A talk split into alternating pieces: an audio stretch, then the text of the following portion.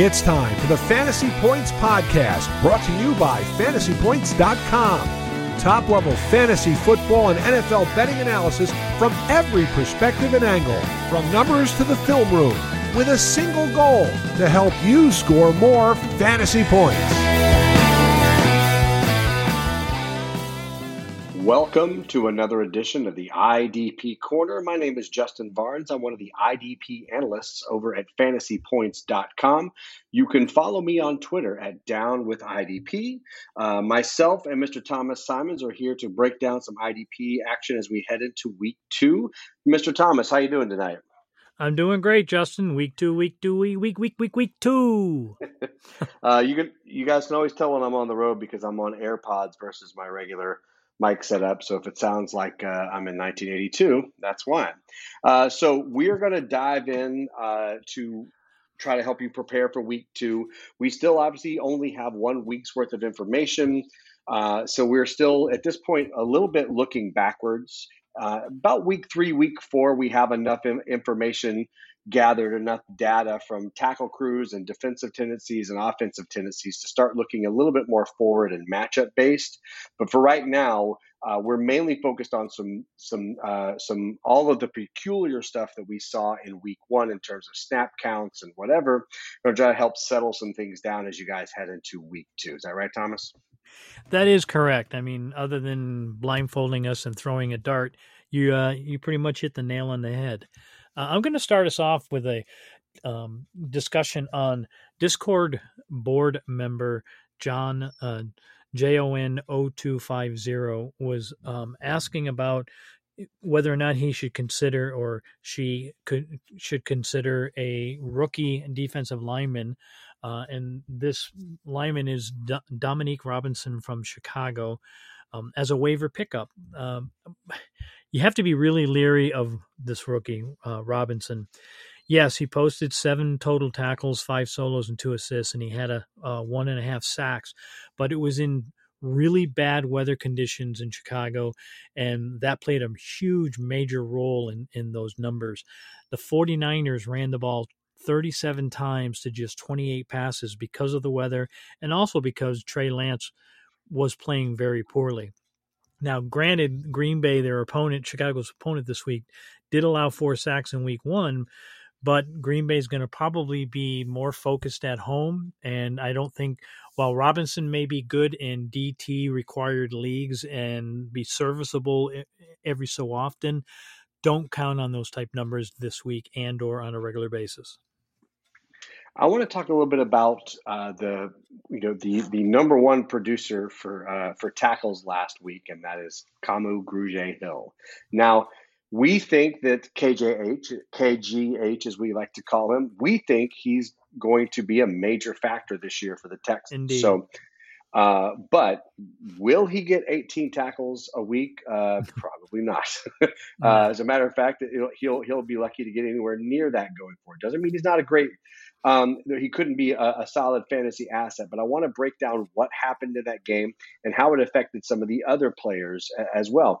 Houston played an overtime game against Indianapolis in a game where Indianapolis basically controlled the ball the majority of the time. Houston defenders, if they played every snap, and Grugier-Hill did, played 92 snaps. The average number of snaps for a defense is somewhere in the 60s, like mid to low 60s. So there are some teams this week that played like 54 snaps. So Houston played almost, somewhere between a game and a half to 2 games worth of production on, in week 1. So you get 18 tackles from KGH, you get 9 tackles from Christian Kirksey, you get 15 tackles from Jonathan Owens, the new safety, and 11 tackles from Jalen Petre, their deep safety, right? So all in all, the Texans racked up 91 tackles. A lot of teams rack up 50 to 60 tackles. So this is not some instance where he is the next Luke Kuechly, but we do, with that all being said, he was the only one who got the most tackles, right? He led the team in tackles. He had 18. The only other thing I want to mention about that is that he was targeted 16 times, which for a linebacker is a lot. That means they were picking on him. So if we factor both of those things in and we modulate down to a regular game, now Houston's defense is not great, so they could be on the field for more snaps than your average team. But even if you knock off, so let's knock off 20 to 25 snaps. Let's back off the picking on just a little bit. And now we're more in the 9 to 12 range, which is really good. I mean, I think he's going to be a fantasy asset for us. But Owens isn't going to get 15 tackles every week. Neither will Petre get 11. So just temper your expectations. We just want to know why those crazy numbers happen, and now we know. You mentioned time of possession. I mean, the Colts had 40 minutes worth of time of possession, and they did play 75 minutes. So they went another additional quarter, basically, more than they normally would. I'm going to move over to the Detroit Lions and touch base on a couple of Lion IDPs. The Eagles didn't waste any time testing out Jeff Okudah in his return this year from last year's injury. And he responded really well, putting up 10 total tackles, 7 of them solos. And he had a pass defended. And I could see this happening once again. Yes, granted, the competition this week is the Washington Commanders, but they'll still target him frequently. Now, Tracy Walker is the other IDP I want to talk about quickly here, in that he led the team with 11 total tackles, and he had a sack. He had a tackle for a loss, quarterback hit, and a pass defended. This was all happening and doing great until he got ejected for throwing a punch and getting 2 personal fouls on the same play in the third quarter. Now, you have to be careful here because while he will probably play this week, he does face disciplinary action from the NFL and/or I don't think he'll do anything. The team will do anything, but the NFL could suspend him a game or so for throwing the punch. And that's something you have to be leery of in the next week or two.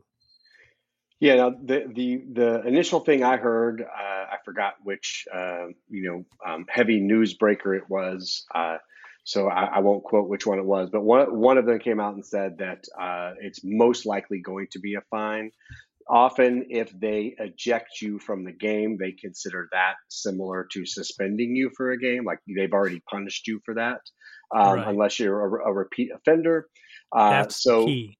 Right. Yeah. And so we'll be watching that. It obviously doesn't look like it's going to happen this week. So you're fine to start him this week. Just keep an eye on the news cycle. And obviously we'll let you know that as well. But if he's in there, particularly if you've lost, let's say you've lost Jamal Adams, which we're going to get into later in the broadcast, Tracy Walker is now going to be one of the probably top 5 safeties, which somebody that both Thomas and I liked coming into the season. Great to see him having a strong opening, as long as he can stay on the field. Maintain and stay on the field. He could push for double-digit tackles every week, which we love to see. I'm going to move on to Arizona. We've been, browbeating you with these Arizona Cardinals linebackers, and I just cannot wait to finally see what happens when they hit the field. They finally hit the field. What we saw in the preseason was Collins was way behind, and Nick Vigil might have been running the defense. One of the things that we saw, we mentioned this on our podcast that came out right before the season started. Right at the very end there, Collins seemed to get a surge in training camp where we thought he actually might play a significant role. He wore the green dot in the last preseason game, and lo and behold, he did have 96% usage. That's great. It means he just took a couple of snaps off. That's totally fine. He had 7 tackles, not amazing, but solid, definitely solid numbers. Outproduced a lot of the bigger names with those 7 tackles. Nick Vigil did play, but he only played 50% of the snaps, and Isaiah Simmons played, but he only played 87% of the snaps. So Simmons was wearing the green dot for a while in training camp, and like I said, right at the end, they switched it to Collins, and that's what we want to see. This, whatever value Isaiah Simmons had, which we thought was shaky because of how they were going to use him, they're going to move him around a lot and basically use him as a, we get these safeties who are glorified linebackers. Well, Isaiah Simmons is a linebacker who's a glorified safety. So and they're using it. So he had three solos. He basically had more of like a DB stat line, but 87% is really does tank his value. We would need him to be on the field every single snap to have every opportunity to maybe get 5 to 8 tackles and hopefully get a PD or two and maybe get a sack in his usage. All this to say that it does look like, at least for now, Zaven Collins is the guy to own there, and he could be a legitimate LB2 if he can keep that role. Yeah, and playing the Chiefs probably had a big part in how the numbers rolled out this past week. So we need another week or two to confirm what we were thinking about coming into the season. Now, I'm going to move to Cameron Curl, who was inactive in week one because of a thumb injury. So the Commanders used Darrick Forrest as the next man up, and he finished tied for the second on the team with 5 total tackles. Now, he had 4 solos and assists, and he added 4 big plays. He had a pick, 2 passes defended, and a forced fumble. Now, Curl's been limited in practice all week and is questionable this week. So if he's active, though, avoid Forrest. But if he's not active, then Forrest could be a good play this week. But again, Curl, whether he's active or not active is going to depend on whether Forrest sees time or doesn't. Again, Curl active, sit Forrest. Curl inactive, play Forrest. So we prattle on and on about our Discord access. If you are a Fantasy Points Premium subscriber, you have direct access to everyone at Fantasy Points, John Hansen, Graham Barfield, Joe Dolan, you name it. And so, Thomas, I don't know if you saw this, I'm going to run this by. I have a strong opinion on this. I would like to get your reaction to it. But someone asked, because Forrest had a good game, you know, and we know that safeties and defensive backs in general, the turnstiles move quickly. And the question was, did Forrest play well enough to basically send Cam Curl to the bench? Like, is Cam Curl's job in jeopardy? I have a strong opinion on it, but I want to get yours first. Well, I would have to say no. I think Cameron Curl. I totally agree. I think the Commanders are completely enamored with Curl. They want Curl to be the man at their safety position, their strong safety spot. And I think that what Forrest did is possibly increase his snap count as a backup player than he normally would in a 3 safety set. He might be the third safety off the bench. But if Curl is active, Curl will start for Washington as long as he's healthy. I totally agree. I thought he was outplaying Landon Collins when Collins signed. And then I talked to Greg Cosell in the offseason. And I just sent him some questions about, some safeties. And he thought the same thing. I mean, he has watched a ton of tape on him and basically said Curl might be a top 5 and definitely a top 10 safety. So I agree. And I think with their linebackers struggling in coverage and just in general, they're fairly thin at linebacker. I definitely think that, he's not quite Derwin James, but you want to kind of think of him in that way. Like the Chargers build around Derwin James, and we saw why in Thursday night's game when he basically pulled a WWE move on Travis Kelce. Cam Curl has, basically he can fill that sort of role for the Commander. So I think he's locked in. Yeah, and when I say that they might use Forrest in 3 safety sets, I mean, if you just take a look at this first game, the Commanders used Forrest and Bobby McCain as their primary safeties, and Forrest took 96% of the snaps and McCain took 99%. Now they use Reeves in a third safety scheme, but Jeremy Reeves used only 6 plays total. So if Forrest does come in as a third safety, even then he's only going to come in maybe 10 to 15% of the time. They might give him a little bit more depending on the matchup. All right, we're going to move on. Speaking of safeties, we're going to move over to Baltimore. Every week I put out an IDP weekend preview. And I try to pick out some targets and some avoids just based on matchups and things that I see and whatnot. It's not there to tell you to start Joey Bosa and Aaron Donald, right? It's there to pick out some players who might have a little bit more value in a given week. One of my targets for last week was a deep safety for the Baltimore, Marcus Williams. Now, normally Williams should not be much of a fantasy asset, but I liked his matchup against the Jets and against Joe Flacco, and he came through for us. I was thinking, some raised tackles, but also, chances for passes defense and interceptions. He definitely got an interception, got a couple pass defense. The shocking part is that he had 12 tackles, 10 of which were solo. And that kind of put me back in my seat. I wasn't expecting that sort of production. So now Chuck Clark also had a pretty good game. So this is a new set of safeties other than Chuck Clark for Baltimore. And, their defensive coordinators have evolved, changed roles, and, they've lost two basically over the course of the last several years. So things are evolving there. Marcus Williams might actually be a fantasy asset. I'm not starting him this week, but he's one of those guys like, is this a Jalen Thompson situation? Last year, Jalen Thompson was basically almost off the fantasy radar because of Budda Baker and because the year before that, Thompson didn't do anything. And then the first couple of games, he starts producing, and lo and behold, you didn't want to be the last person going to the waiver wire trying to find Jalen Thompson. So watch his production this week. What are your thoughts? Question for you regarding Williams and the Ravens playing their opponent was the Jets, and the Jets threw the ball 59 times and they only ran it 17. And one of those rushes was Flacco running for his life. So do you think that the fact that they were throwing the ball that much, leaned statistics towards Williams, and that might be a little bit less this week when they play Miami, because Miami has a strong running game. They've improved their running game, and they're going to try and run the ball against the Ravens. Do you think that Williams' numbers will dip a little bit because the there won't be as many pass attempts? Man, this is such a great question. This is not anything we planned. I love that you brought this up. First of all, I totally agree.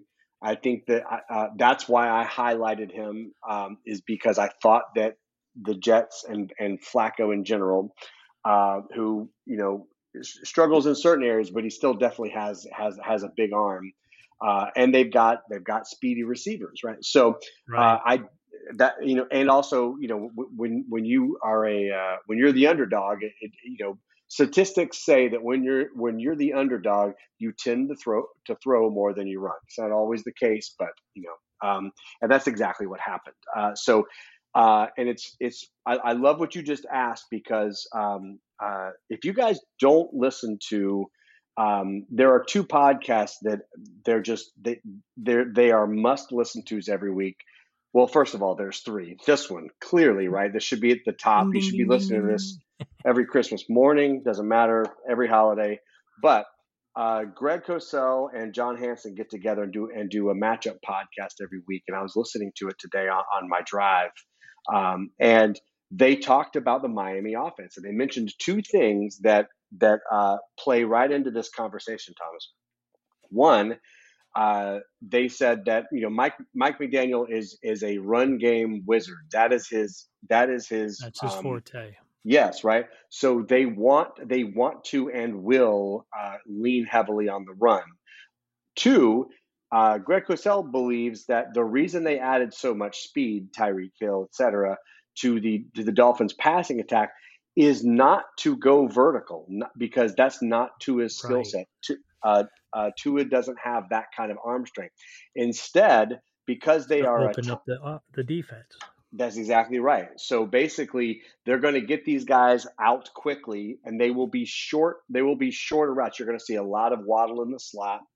And although Tyreek is one of the fastest humans alive, he actually is an elite route runner. He doesn't have to just run post routes, right? So that all of that means that you are going to have probably a lot more action within the first 10 to 15 yards of scrimmage this week against Miami than you would have against the Jets last week. So if you are if you have Marcus Williams, this is the week to find out whether he's really going to be heavily involved in the defense or not. If he walks away with 2 solos and an assist this week, then we know that then everything that Thomas and I just said told you everything you need to know about trying to use Marcus Williams. If Marcus Williams comes out of this week with 5 to 9 tackles, let's say, then he survived a week. This is the week that will tell you whether he's fantasy relevant or not. Exactly. And you mentioned the speed of Tyreek Hill. With Hill out there, the Ravens are going to want to send 2 players, probably double team him as much as possible. And Williams and or Chuck Clark could be a part of that. Even Kyle Hamilton could be a part of that. So, yeah, this is going to be a huge week in which Williams' role will be identified. I'm going to move over to Carolina here and talk about the only player, speaking of safeties, the only one to take all the snaps in week one was Jeremy Chin. And he finished with just 7 total tackles, 5 solos and 2 assists. Now, in some cases, leagues will have bonuses at 5 tackles, and that's pretty good. But when you take a look at their linebackers, Shaq Thompson took just 75% of the snaps, and he led the linebackers in snap counts. Damian Wilson only had 39% and Corey Littleton only 35%. And when you look at their fantasy production, Thompson had 6 total tackles, a quarterback hit. Wilson did have a sack, but he only had 4 total tackles, a tackle for a loss and a quarterback hit. And Littleton only had 2 total tackles, an assist and a solo, and he had a pass defended. This is concerning when you consider that they were facing the Browns, and the Browns ran the ball 39 times, and that's 5 more times than they passed it. So if you've got these 3 linebackers and you've got an offense that is running the ball 39 times to passing at 34, and you're getting very limited production out of these linebackers, that's a red flag. Yeah, I agree.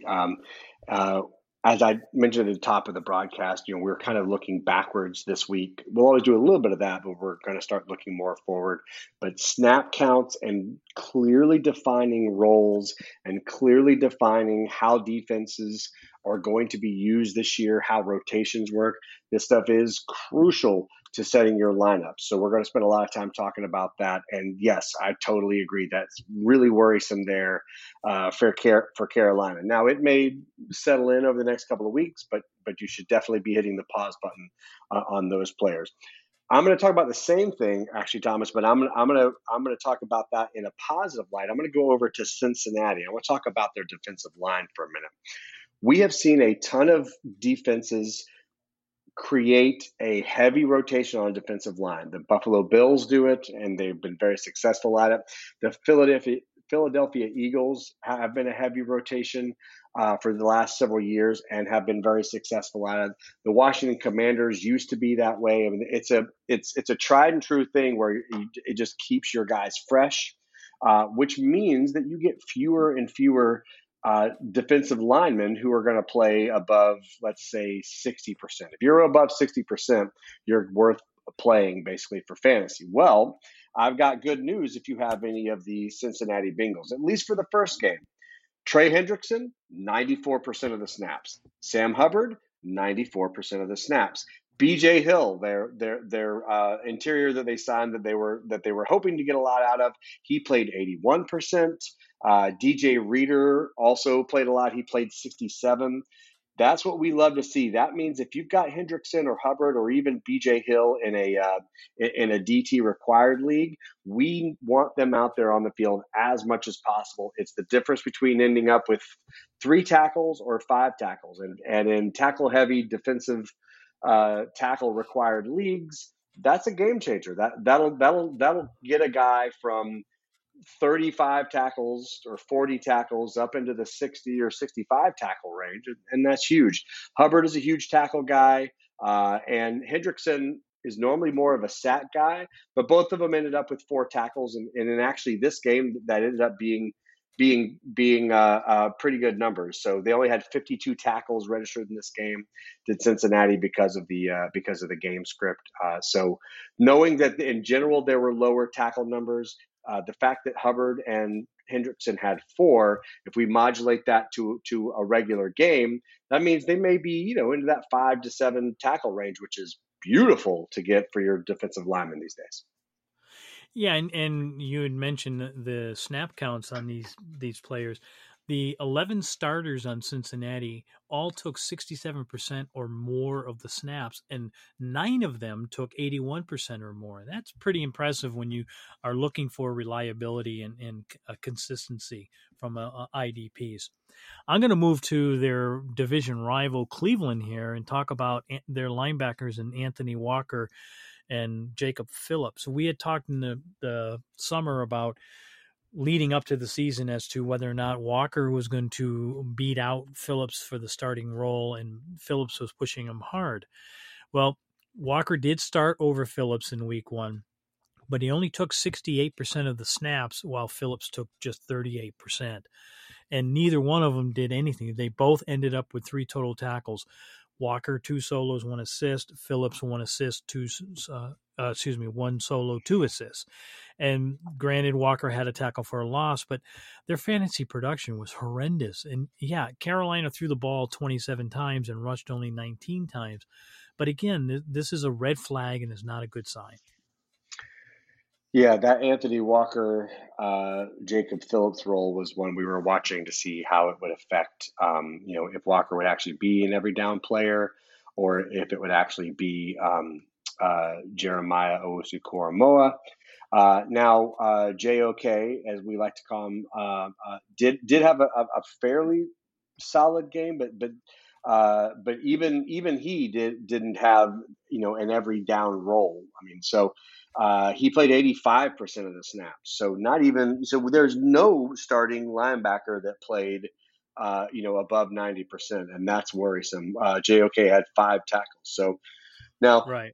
This isn't highly unusual. There are teams out there that do not have an every down linebacker, and it is, I believe, that it's John Johnson who's wearing the green dot, which means that the Browns don't have to have an every down linebacker. Correct. So there's a good chance that you will be looking elsewhere for a starting linebacker in Cleveland. I would consider JOK for a linebacker 3. Other than that, I think this is a situation I'd rather avoid. Yeah, and they had 5 of their defensive backs took 79% or more of the snaps, and they had Ronnie Harrison took 42% as a safety. So there's 6 defensive backs in there that they use quite a bit in this game, and that's one of the reasons why the linebackers didn't have as many snaps. I want to talk about the Colts defense, who had a pretty interesting game. We're going to talk about a few different players. I want to start with Nick Cross, their rookie safety. He played every snap. Now, he had 4 solos, and that was disappointing if you were expecting, 6 to 8 tackles like I was. So I went back and looked carefully at the alignment and watched him play, on the all 22. And I got to tell you, I still believe in Cross. I think that was just one of those games. I mean, I think this was more his floor than his ceiling. He played every snap. He played the majority, like a heavy majority of his snaps, within 5 yards of the line of scrimmage. That's what we want to see. We want to see him in a box roll. We want to see him occasionally play in the slot. We even might want to see him rush off the edge. He's got all of that in his wheelhouse, so I'm not worried about him. I'm still firing up Nick Cross in my leagues this week. I think that was just a fluke. Kwity Paye, let's talk a little bit about him. Thomas and I have gone on and on about how you have to be careful about rookie defensive linemen. It does take them a minute to adjust to the NFL. Look at Aiden Hutchinson in week one, was out there a ton, but just didn't produce much. And that's more common than uncommon. What is uncommon is what Trayvon Walker did, which is he had a great game. And so right now, through the preseason and into just week one, it does look like Jacksonville made the right decision there. Still plenty of time to go, but Walker is the exception. Hutchinson is a little bit more normal. We're saying all this because we predicted last year that Kwity Paye would not have this breakout season because of that. Now, we thought he had a better chance and thought he would do better than he did playing next to DeForest Buckner. But What did we see in week one? We saw his coming out party. He played 80% of the snaps. Like I said, anything over 60 is good. You start pushing 80 to 90, that's D-line heaven there. Yeah, exactly.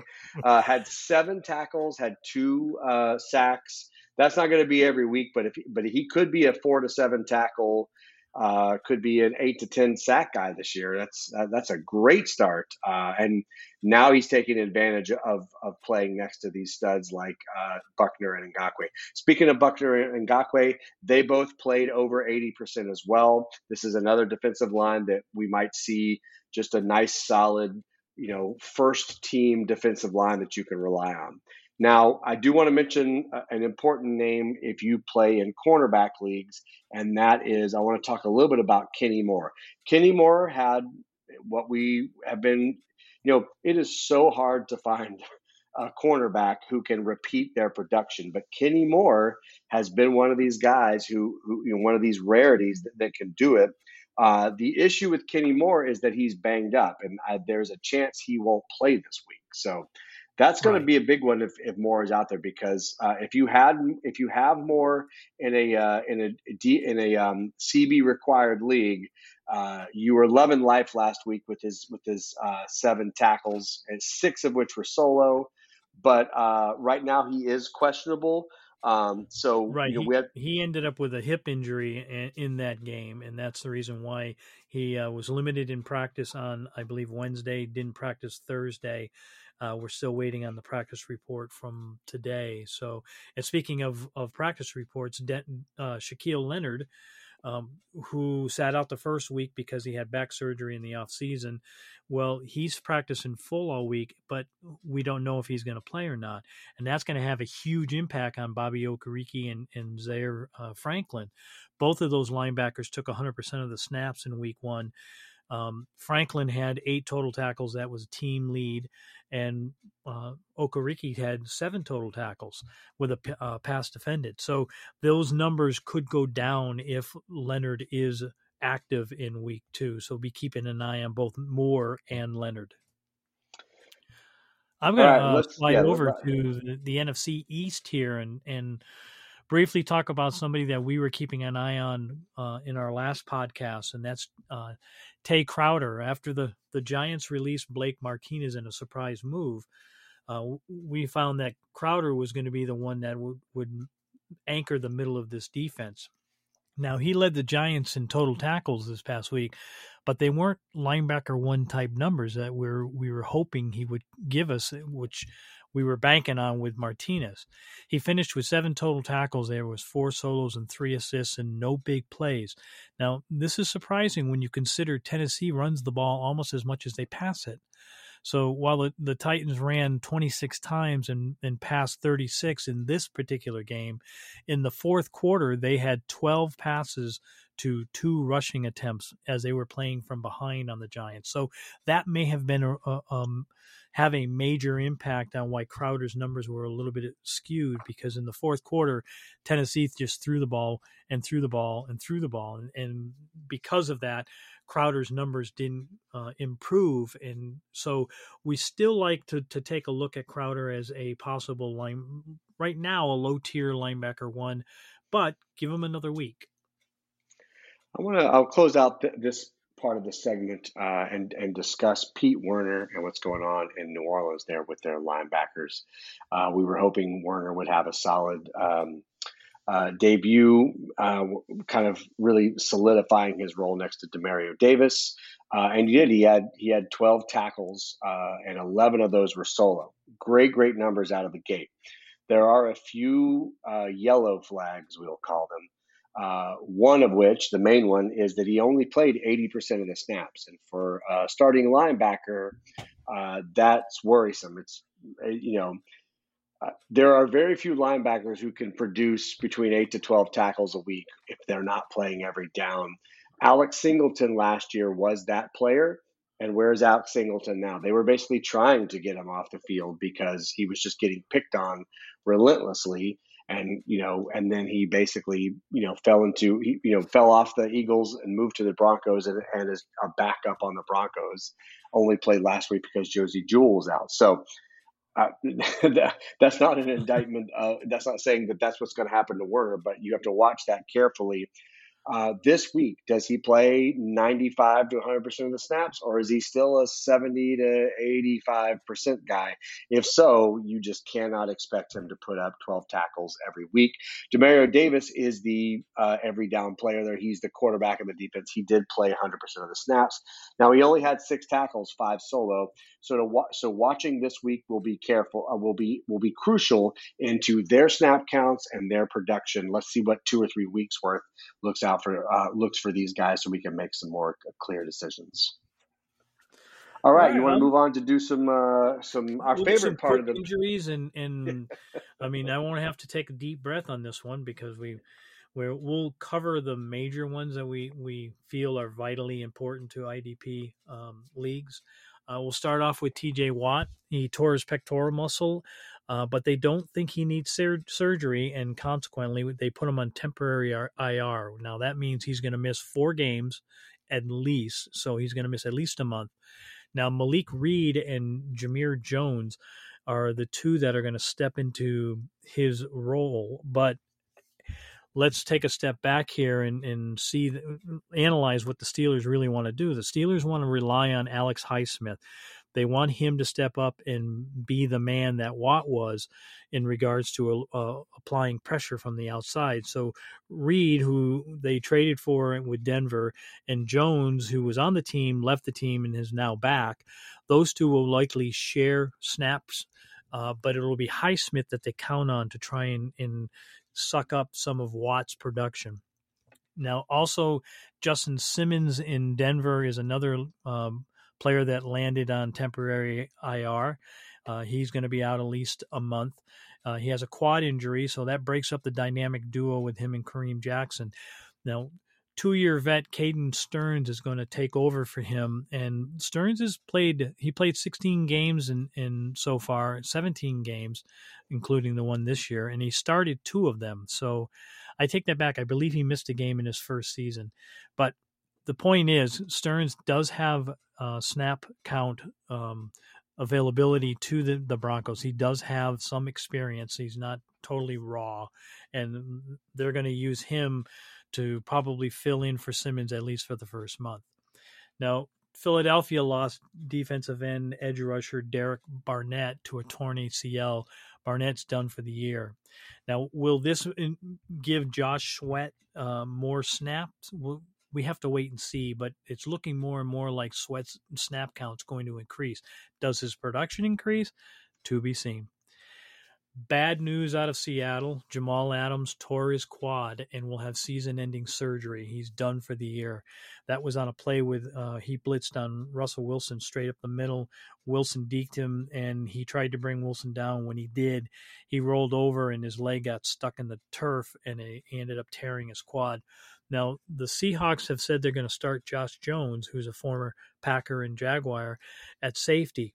But I honestly think that Jones is going to share snap counts with Ryan Neal, and it's going to be a committee approach with them sharing Adams' role, and then the both of them could be on the field when they go into 3 safety sets.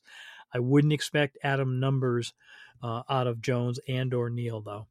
And I'm going to wrap my side of it up here with Denzel Perryman injured his ankle in week 1 and is ruled out for this week. So you're going to need assistance. Granted, Divine Deablo is going to be the man to rely on for the Raiders. Jam Brown will probably have some production, but I think it's going to be Deablo who's going to be the one you want to count on. Man, this would it would be interesting. We've been wondering what this defense would look like with Deablo and Brown out there. Obviously, you know, we've mentioned so many times about how important it is to have a veteran linebacker out there to run a defense. It's one of the reasons, you know, Jordan Hicks ran the Cardinals defense last year. It's why guys like Demario Davis and Bobby Wagner are so important to defenses. That's what they saw from Perryman. You know, they wanted him to be their quarterback. Will this provide enough opportunity for somebody like Deablo to fully step up and show that he's capable of running this defense. We'll definitely get at least a week, maybe possibly two or three, to see that happen. So if you picked up Divine Deablo, now is that time. And I agree. I mean, Jayon Brown will still play a lot. I also like this for Jonathan Abram. I think, not having Perryman out there will make them rely a little bit more on Jonathan Abram to be a box enforcer, and that's where he does his best work. Okay, we're going to wrap it up. Remember that if you are a Fantasy Points subscriber and a premium subscriber, you can reach out to us on Discord, which is a great place to ask start sit questions, all that sort of stuff. If you are not a Fantasy Points subscriber, you really should be. I just mentioned all the great stuff that you can, that great podcast with Greg Cosell and John Hansen. That is the tip of the iceberg. They do a much more complete one on the website. Tons and tons of DFS stuff. If you're into prop betting, we're doing IDP prop bets this year. The ones we did last year went really well, so we're firing that back up again this year. We went 4-1 last year. So if you're looking to scratch that betting itch, we think IDP prop bets is a little great place to lean on that for an advantage, because it is something that, finally we get to take advantage of the fact that not enough people truly understand IDP. So we're here for you. Thomas is doing all the projections. He's doing the kickers. He's doing so much work for us as well. You can, if you want to join FantasyPoints.com, you can save 10% if you use Barnes 22 or Simons 22. Those will save you 10%, and come join the party. Indeed. And remember, be well and be safe.